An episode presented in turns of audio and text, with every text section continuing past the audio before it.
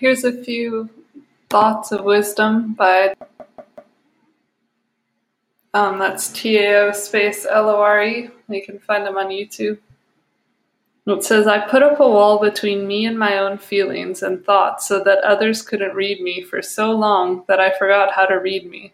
The breath is the way forward back to our true likeness. I have a couple more.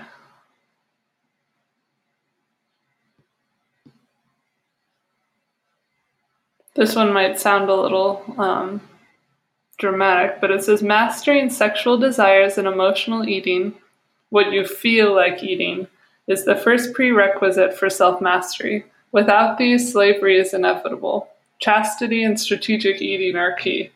So the word chastity is a little little strict, but I think it's hands down the time when the times when I felt the most um, the most completely powerless have everything to do with um, not mastering sexual desire. And i've never been like an overeater but definitely where like he talks about stuff where you're eating out of what you feel like you want to eat rather than what like really feels like your body needs and that it wants.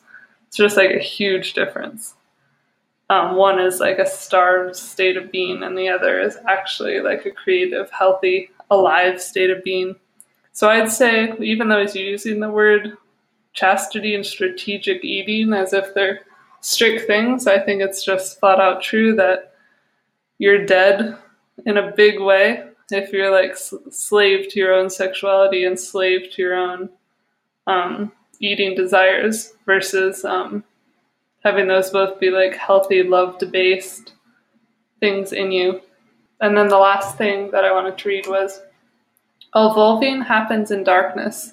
Darkness nurtures nature. Darkroom breathwork therapy is the human cocoon. so, a lot of what Taylor talks about is the idea that you're either dwelling in reality or you're dwelling in escapism. And if you ask yourself in the moment, am I in reality or am I escapism? In escapism, you can usually know the difference, I would say for sure.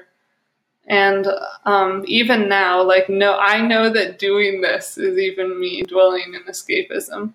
And we're in escapism so often, a lot of us, that it's just like, this is what life feels like.